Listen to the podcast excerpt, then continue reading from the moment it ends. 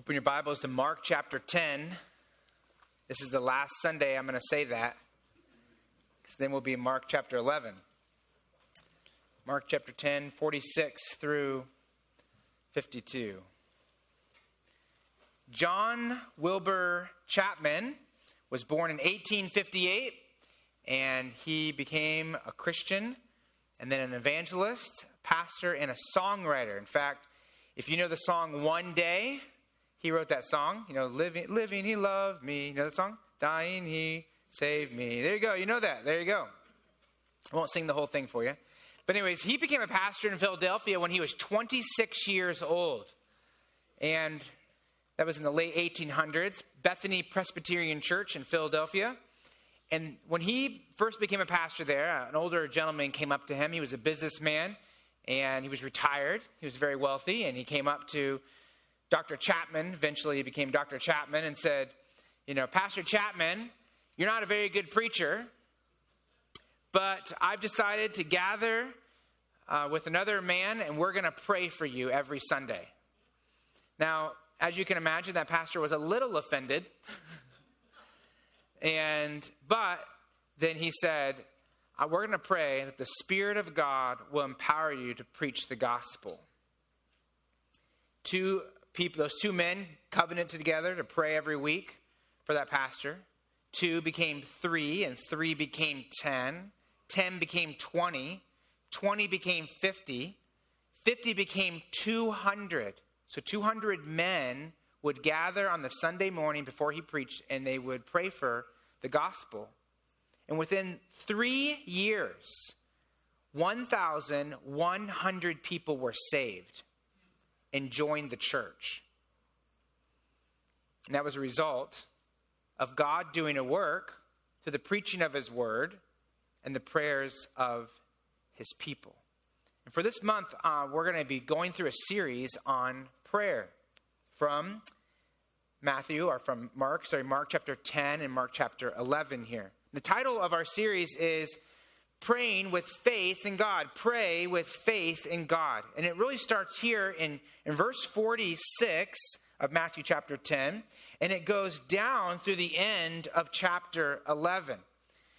It's, it's my desire this month that we speak on prayer, but also that we reach our community. And I think both of these are must be together. We can't truly reach our community with the gospel of Jesus Christ unless we first are praying together as a church. How do we reach those around us? We can have a lot of methods and means, and we can stuff bags and go out and talk to people about Christ and go to their homes. And but first and throughout, we must pray. We must pray.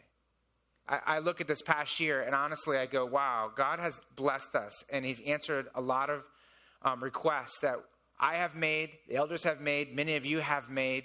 And so I'm so excited about that. But as we go forward, how is God going to work in our church, in our lives? It's through prayer. As you know, I preach expositionally, so you might be wondering as you look through this passage, how do you get a series on prayer from this passage? So let me just walk you through it to give a, a flyover to help you see this.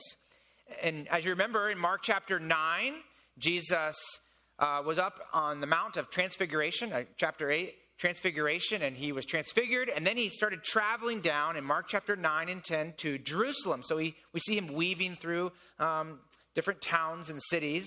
And eventually he makes his way down toward Jerusalem. And he meets a couple individuals. Chapter 10, we saw he met a rich man. Remember that? And he asked, How can I have eternal life? And so this man asks him a question. Then we have the disciples. Last week we talked about this, and the disciples asked a question as well. And then, last of all, in our passage, we meet a blind man who asks a question. So, three or really four individuals there that ask three different questions. The first two questions are full of pride, and really they have blind hearts. They're asking in faith in self and not in God. And the last man we meet here is a man who has faith in God. And he's physically blind, but he has spiritual sight to see who Jesus is. And so, this story of the blind man, Bartimaeus, really ends this section, but transitions then into chapter 11. And so let's read Mark chapter 10, verses 46 through 52, and then I'll explain how it goes on from there. Down to Mark chapter 10, verse 46. They came to Jericho, and as he was leaving Jericho with his disciples and a great crowd, Bartimaeus, a blind beggar, the son of Timaeus, was sitting by the roadside.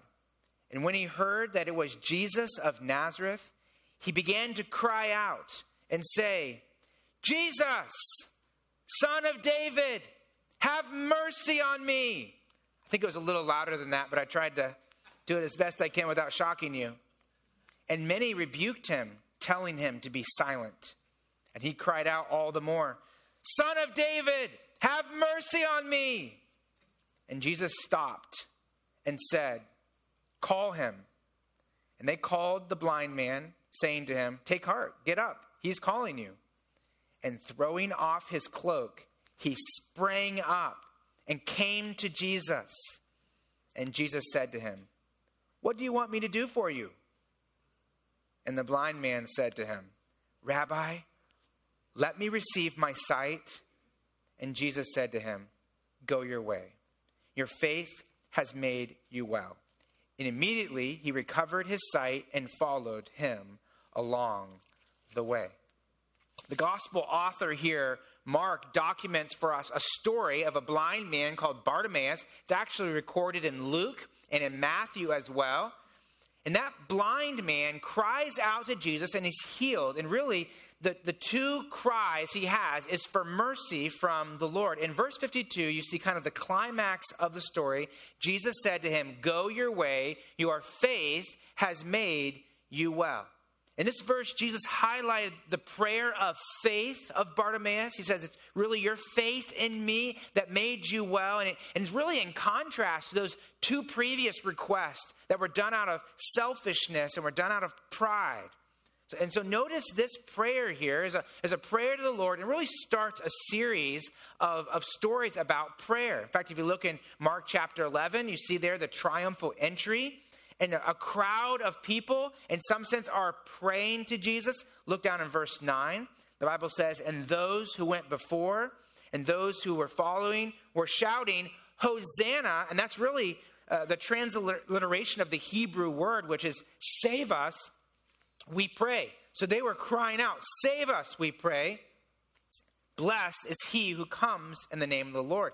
Then, if you look down in Mark chapter 11, verse 17, Jesus cleansed the temple. Why did he do that? Well, he tells us in verse 17 that it says, he said, or the Bible says, he was teaching them, saying to them, Is it not written, My house shall be called a house of prayer for the nations? So it was about prayer and unity or purity.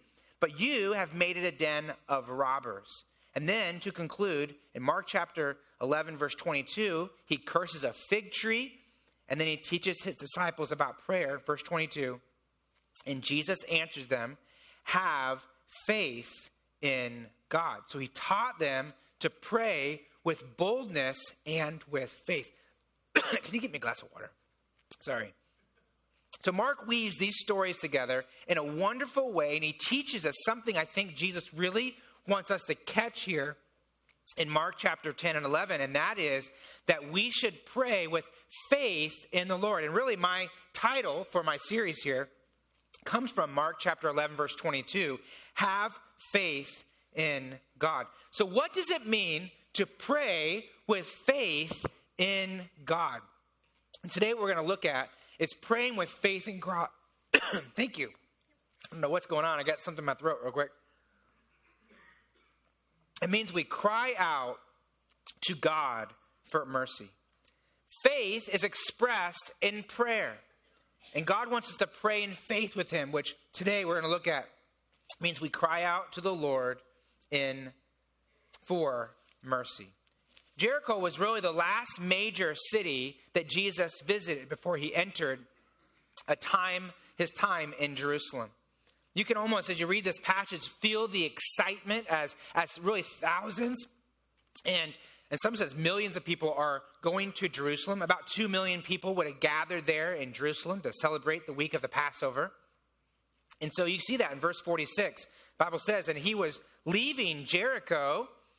And so here you have his disciples and a great crowd leaving as well. And there are many uh, events that Mark does not record that the other gospel writers do. In fact, right before this event, right before they went to Jericho, Jesus came from Bethany. Do you remember the, mir- the miracle that Jesus did in Bethany? It was the raising of Lazarus. So, and then he left from there.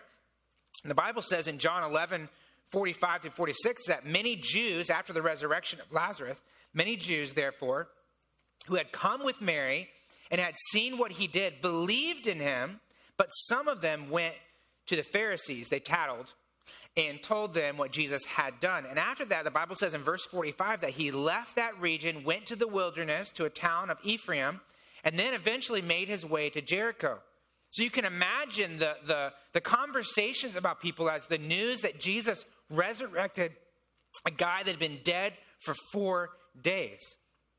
This is also the place where Zacchaeus was uh, saved, where he, when he became a believer. Zacchaeus was from Jericho. So during his time in Jericho, Jesus visited the house of Zacchaeus. And, and the Bible says that Jesus said to him that today salvation has come to your house. Well, why did he need to be saved? Well, he was the wee little IRS agent, right? Who ripped off everyone in the town. He was pretty much hated by people in the town. But when he saw Jesus, he recognized his sin. He confessed his sin. He received salvation from the Lord. And Jesus said, Hey, this is why I came. For the Son of Man came to seek and to save those who are lost. Not really certain why my throat all of a sudden decided to have something in it, but I'm just going to hold my glass here. So if you want to, ha- if you have a glass, you want to hold it up, we can do that together. So Jesus transformed Zacchaeus' life, and he gave half of his possessions to the poor. Do you remember that? So who were the poor?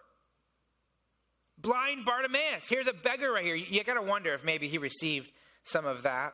With all this background, Mark introduces us to, to Bartimaeus sitting on the roadside and he's begging. This was not uncommon back at this time. If you were crippled or if you had some disability, you would have had to beg. In fact, many family members considered even their own family members that had some disability like that to be cursed, so they wouldn't even sometimes take care of them. So the only means for them to survive was to beg. And I think it's noteworthy that they actually, that Mark actually gives his name, Bartimaeus. That's kind of strange, isn't it? Because he doesn't do that with everyone in there. And so, why does he give us his name? Why don't I'm not really certain um, why he gave us his name, except for I think that probably that it's possible that people could have found out who this guy was. I mean, it could be that you, you could see the name Bartimaeus, and 30 years later, when this document, this gospel is written, 30 years later, you maybe could go talk to Bartimaeus. Maybe he could be a, literally an eyewitness. There's my little pun there. Eyewitness, right? He could say, "This is I saw Jesus." In fact, it's interesting if you look at the end of, of verse 40, uh, verse 52. There it says that Jesus went to Jerusalem and and Bartimaeus followed him which means that he would have followed him down to Jerusalem, and that next week, Jesus would have suffered and died. And, and, we don't know this, but you wonder was he one of the ones that saw Jesus from a distance as he was killed? Was maybe he was one of the ones, one of the 500 who saw him after his resurrection? So that's pretty amazing. But we know this is a true story. Here's a man that's by name Bartimaeus. Verse 47, the Bible says, when Bartimaeus heard that it was Jesus of Nazareth, he began to cry out. So he heard some kind of commotion. here. Jesus Christ was near. Maybe people around were talking about this. And I, I got to think this is probably the first time in this guy's life that he has hope for his life. That's a guy that actually can resurrect people and he can heal blind people. He can give sight to the blind. So here, Bartimaeus is destitute, but he heard about Jesus. And rumor had it, Jesus could do amazing things, but he wasn't wanting money right? He wasn't wanting physical things, he wanted to be healed. So look at verse 47. It says that when he heard that it was Jesus of Nazareth, he began to cry out, saying, Jesus! It's probably why my throat went because I started yelling.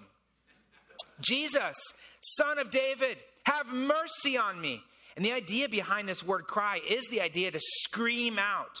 So you can imagine this blind beggar sitting by this road. He hears Jesus is nearby and he literally screams out, Jesus, Son of David, have mercy. I mean, this is a cry of desperation. This is a cry of hope. What a great picture the Bible gives us of what God wants us to do, how he wants us to come to him in prayer. We're looking at what does it mean to pray with faith in God. And praying with faith in God means we cry out to him in desperation. Here was blind Bartimaeus screaming, yelling, pleading, Jesus, come, Jesus, have mercy on me. Of course, the people say, What? You're so loud, you're annoying us, stop it. That's how loud he was. But he kept crying out. Why? That's kind of a dumb question, right? Why? Why did he keep crying out? Because he recognized he had a need and he was desperate to have it taken care of. Sometimes when we preach on, on prayer, we can all feel really guilty, right? We can all walk away and, and say, oh, I need to pray more. Why? Because we all know we need to pray more. But let me tell you a secret. The reason we don't pray it's not because we are too busy in our schedule. It's not because we don't make time for prayer. It's because we lack the desperation to pray. It's because of our blind, self sufficient hearts that don't think we actually need God. And the truth is, if, if we were desperate enough for God, we would pray to God. And the problem is not that we need to reschedule our life that might help with some things. But the problem with prayer is that we need to actually first see that we are desperate for God. You see, the degree to which you see you are helpless and your need for God is the degree to which you will pray. Did you get that? The degree to which you see your helplessness and your need for God is the degree to which you will pray. Now, in your home, does anyone ever yell? Does that happen in your house? I'll confess, it happens in mine, right? So there's maybe a child and they are looking for their shorts. So think about this. Think about a child in the room looking for their shorts. And let's say it's about 8 o'clock at night. They're getting ready for bed and they don't know where their shorts are. So they yell, Mom! It's never dad, right? I don't know why that is, but Mom, do you know where my shorts are? Now, they're not very desperate when it's bedtime because they want to stay up a little longer, right? But how about if it's 6, uh, 7.30 on Saturday morning and they're late for their soccer game? There's a little different cry, isn't it? Mom! Mom! Mom! Mom! I don't know. You know, running around maybe. Maybe a little bit of anger in that. In other words, as you as you get more desperate, your cry becomes more passionate, maybe a little louder. Or maybe a husband, or I'll throw a wife in there, just to have them be a part of the, the guilt as well. And we're looking for their keys. See, these all come from personal testimony. Looking for their keys, and they're and it's you know it's at night. You're like, okay, I want to find my keys for the next day, and so hey, do you know where my keys are? And when you say that at night, it's like, oh, you know, I'm just curious, I'm trying to find them. But when it's early in the morning and you're late for a meeting and you can't find your keys and you cry out, it's a little bit more desperate. Or maybe a child needs to use the bathroom, right? So mom has just gone into the bathroom to go to the bathroom, and what does she hear five seconds after? Are you in there, mom? Right? It's like, yes, of course I'm in here. I'm using the bathroom. And usually that's not really a cry of desperation. Usually it's, I want to come in because I want to see you, right? But if the child knocks on the door and is doing the potty dance, that's a lot different, isn't it? That's, that's a cry of desperation. Some of you are like, what is that? Again, testimony, testimony. But when we see we're needy, we see our need to cry out. And the same is true with God in our prayers. The more we comprehend our need, the more we cry out to the one who can help us. And again, to the degree to which you see your helplessness and your need for God is the degree to which you will pray and will passionately cry out to Him. See, when we look through these individuals that we looked at in, in Mark chapter 10, that Jesus encountered, the, the lowest one seems to be the beggar. He seems to be the unenlightened one far from God. And the great ones seem to be the rich man who says, I've kept all of God's laws since I was a child. And the, the disciples who are following Jesus, they seem to be blessed and near God. But notice, Jesus points out the exact opposite is true. It's the weakest one that God commended. It's the weakest one that God said, Your faith has saved you. And the poor beggar truly was the one that Jesus referred to earlier in the passage when he said, Let the children come to me. Don't hinder them, for this is what the kingdom of God is like. And here we met, we meet one of those children who cry out in desperation to the Lord. Francis Schaeffer's wife, Edith, was once asked on the radio, Who is the greatest Christian woman alive? So think about that. What would your answer be to that? You might think of some author or, or someone out there that speaks a lot. And this is how she replied. She said, We don't know her name. She's probably dying of cancer somewhere, maybe in India. She's the weakest woman who's suffering, and she's praying, and her praying is like breathing. She does it all the time. And she cries out and prays. And why is that? Because she's weak. I think she was right. The mature Christian is not the one who is great at scheduling his time, although that's good to be disciplined, right? But I think the mature Christian really is the one who is the beggar, the one who understands this is how much I need God. This is how desperate I am for God, and therefore I, I go to Him regularly and constantly in prayer and I cry out to them. So, what's the solution for our lack of praying? When we think about that, when we think about the guilt of, oh, I should pray more, what's our solution? Well, I think we need, like Jesus called the rich man and, and the disciples to, to shed the pride and self dependence of our hearts and just be honest with God.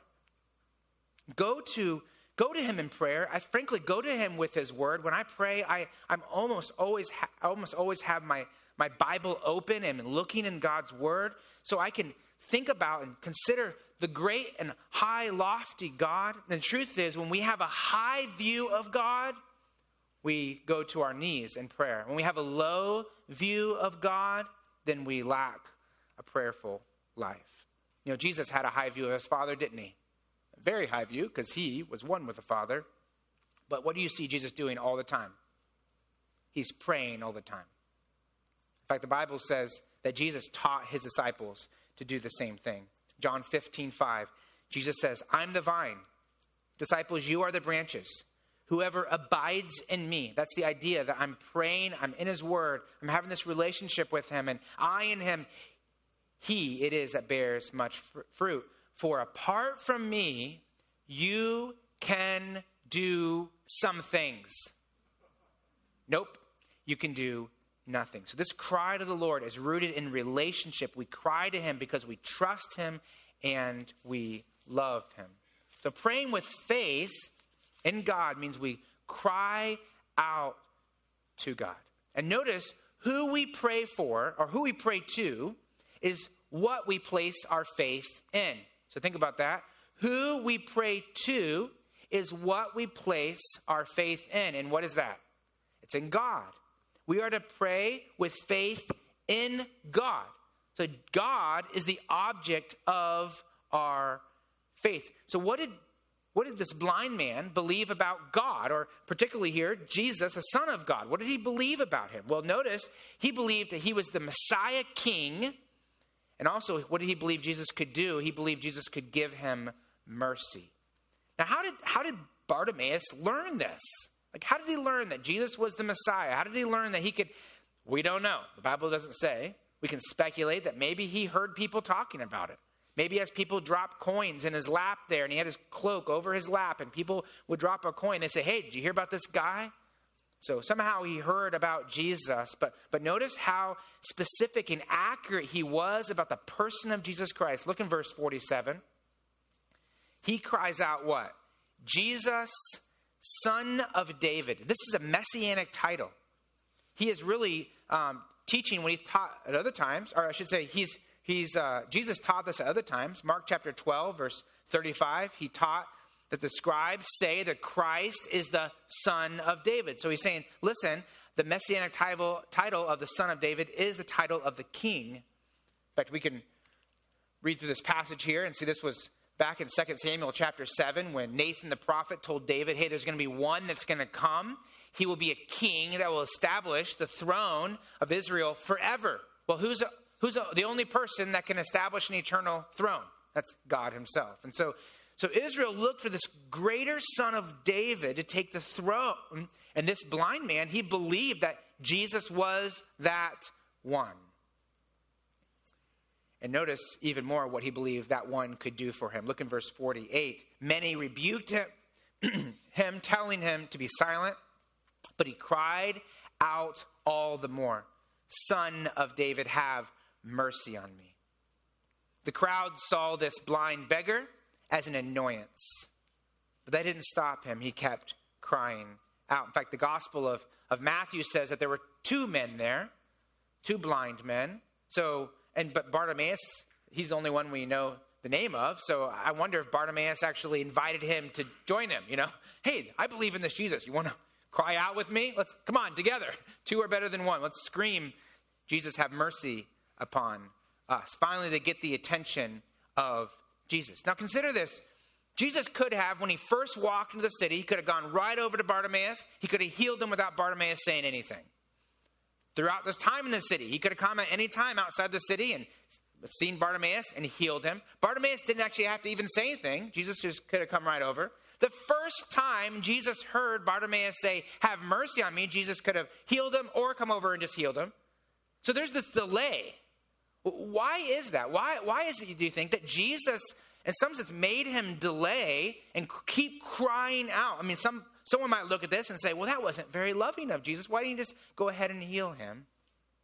Well, I think it's because Jesus knew what was more valuable than having eyes that see. What Jesus truly wanted from Bartimaeus and really from all of us is he wanted him to depend upon him. He wanted him to exercise faith. And the delay gave this, this man an opportunity to cry out in faith to Jesus. And I think the beautiful part of the story in God's eyes is not just the healing, I think it's actually his crying out for mercy to God. And I think this is a, a really a great picture of what, what Jesus wants us to see in this passage. Sometimes God allows pain in our life. Sometimes it goes a little longer than we desire. Sometimes it never goes away. Sometimes, like Paul, God allows, Paul the Apostle, God allows the thorn in our flesh to stay there. And though he asked and asked and asked, the Lord never took it away. And, and why did Paul say that again? Why did he say that God allowed that to stay, that pain in his life? So God would show him that in his weakness, in Paul's weakness, he can find strength in the Lord. And if you're a Christian here and you're facing a difficulty in your life, listen, I want you to recognize this that God, the most important thing to the Lord is He wants to build your faith. He wants to build your faith. I can think about times in my life, I can think about times in some of your lives when there were some very difficult things in your life.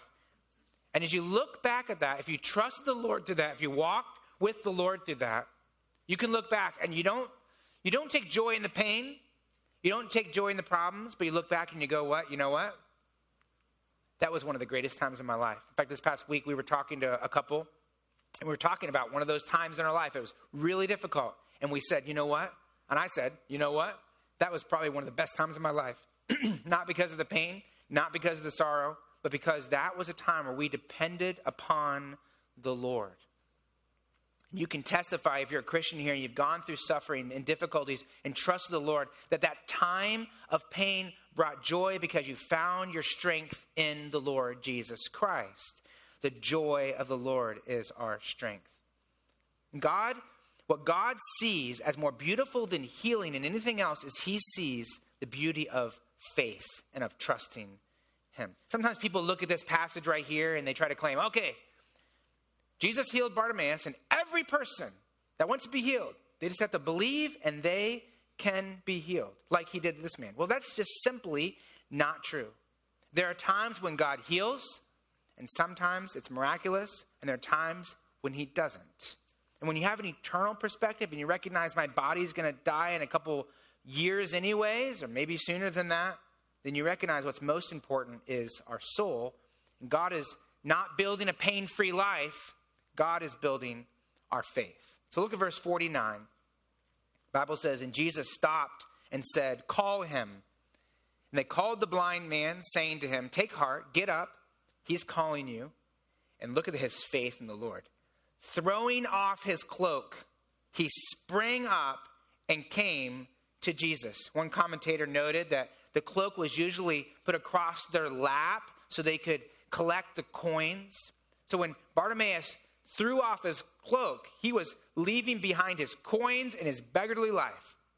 In fact, it's somewhat dangerous for a blind person like that just to stand up and jump up and leap forward. And so here, this man is leaping forward in faith.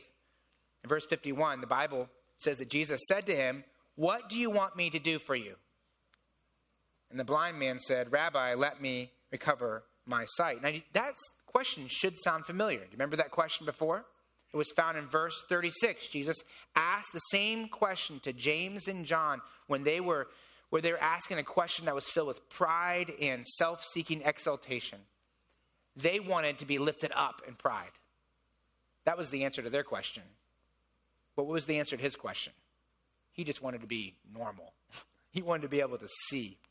And so Jesus said to him in verse 52 Go your way, your faith has made you well. And immediately he recovered his sight and followed him on the way.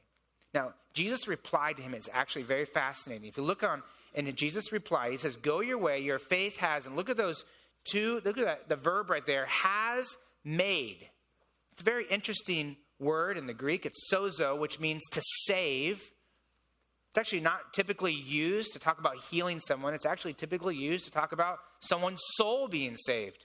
In fact, the Bible uses this uh, word a couple of times. In Matthew chapter 1, verse 21, the same Greek word is used when uh, the angel is speaking to Joseph regarding Mary and what Jesus would come and do. And Mary was going to have a son, Jesus. So Matthew 121 says, she, Mary, will bear a son. You shall call his name Jesus, for he will save his people from their sins.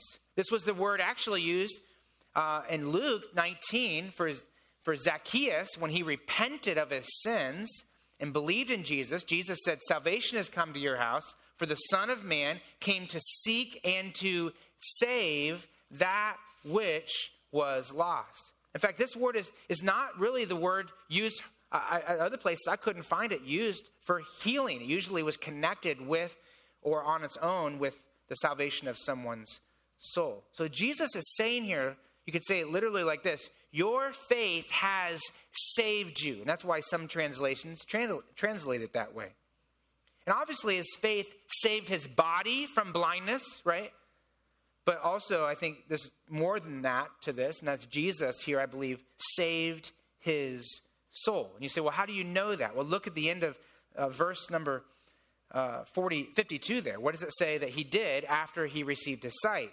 And immediately he recovered his sight and followed him on the way. So he was saved, and we see the evidence of that, that he followed Jesus after that.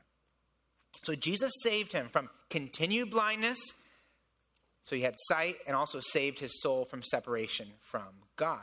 Therefore, which one do you think was the greater miracle? As you look at this and you say, well, this was a great miracle, which one was the greater miracle? Was it his eyes receiving sight or was it his soul being saved by Jesus? Both are impossible, right? But the greater one really is the one that's going to impact him for eternity, forever. What is the greatest need? What is the greatest need that you have in here today? As I asked you a couple weeks ago, if I were to ask you, what is your greatest need, what would you say? The greatest need for each of us is not the new job that we're hoping for, or more money, or frankly, even healing. What we need more than anything else in this world is we need the salvation that Jesus provides. The greatest need is for us to have a close, dependent relationship with Jesus, our King. And if you're without Christ in here, then your greatest need is to come to Christ, repent, and believe in Him. And if, if you're a believer in here, our, our greatest need is to be closer to the Lord in dependence and faith in Him. Jesus looked upon this man, Bartimaeus. He saw his need for blindness, heard his request for sight, but Jesus was able to see deeper into his soul and his desire and his faith to have Jesus save him. And what was it that, that healed Bartimaeus and gave him salvation? Look in verse 52. What was it that actually gave him salvation? Yep, Bible says, Go your way, your faith has made you well. What does that mean? Like some read this and they say, well, Bartimaeus was healed because the amount of faith he had. Well, first of all, Jesus doesn't say that simply.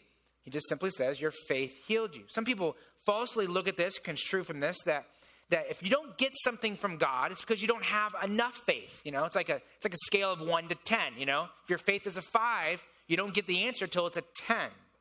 So some some construe this or gather this from this, or or it's kind of the idea if you don't have the, a good quality of faith, like you need better quality faith or quantity of faith. But, but uh, the problem is, first of all, it doesn't say that here. Secondly, it's kind of arrogant to come to God that way. What, what saved the blind man was not the quantity or quality of his faith, it was the object of his faith, right? And who was the object of his faith?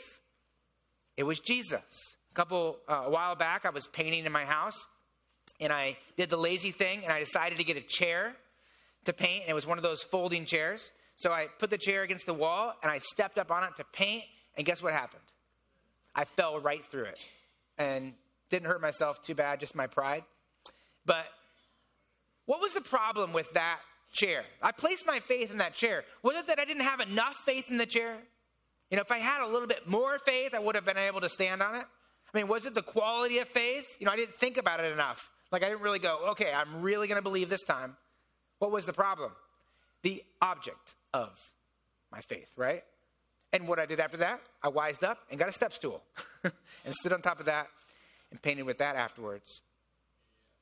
And the problem, and I should say the solution here is found in the object of his faith, and that is Jesus. And when, when Jesus says, Your faith saved you, he was saying, your faith in me saved you.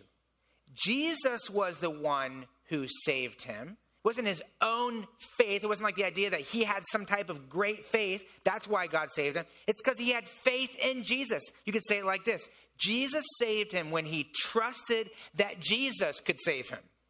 He was saved because he placed his faith in God's mercy places faith in God mercy, God's mercy. And really, the contrast here here's a man who completely depends upon Jesus Christ, he's saved. And then before that, Jesus encounters men who depend upon themselves. So he had faith in God. He had faith that Jesus could give him mercy. And that's really the heart here of this is that God is a God of mercy, which is the idea that, that God can do something for you that you can't do. In fact, you deserve the exact opposite. You don't deserve anything from God except his wrath. But he is willing to give you his mercy. The prayer of mercy here is the prayer of a man like David in the Old Testament who committed adultery. But what does he cry out to the Lord after he recognizes his sin and repents and turns to the Lord? Have Mercy on me, O God, according to your loving kindness, according to your abundant mercy, blot out my transgressions.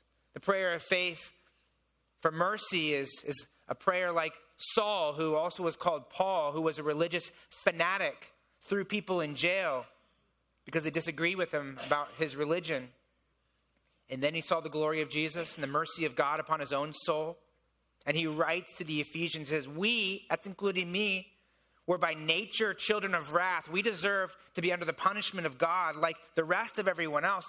But God, being rich in mercy, because of his great love with which he loved us, he made us alive. He gave us spiritual life. Why? Because he's merciful. It's the prayer of mercy of a man like Titus, who was a Gentile outside of God's chosen people, who lived a life of paganism, but then he trusted in the mercy of God. And so Paul writes him and says, Titus, he saved us, you and me, not because of our works done by our, us in righteousness, but according to his own mercy.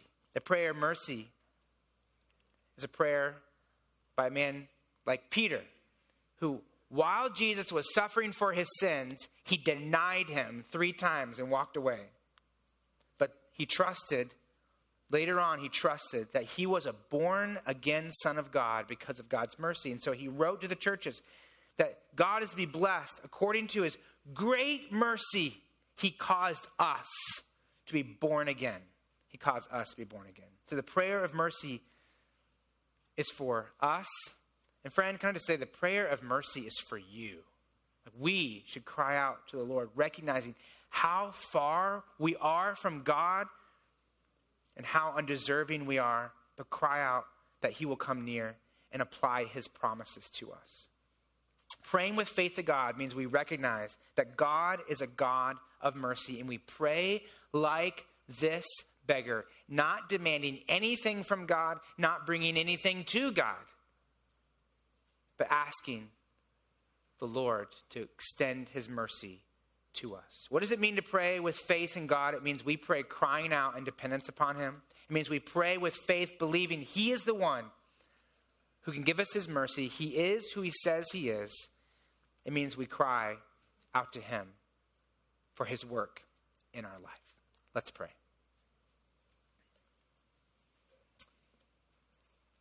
As we close here in prayer,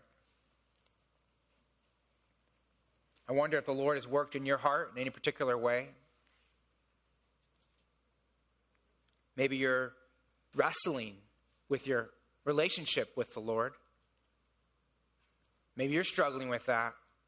Like this blind beggar, would you just cry out to the Lord in your seat, in your heart for God's mercy?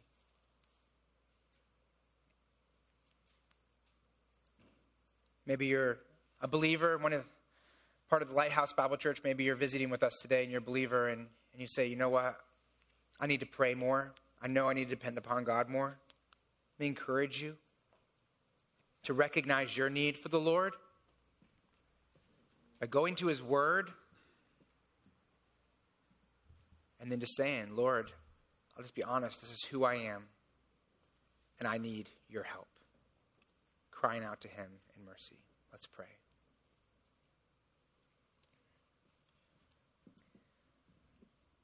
Father, we need to be, we want to be like this blind beggar, where we see our need for you.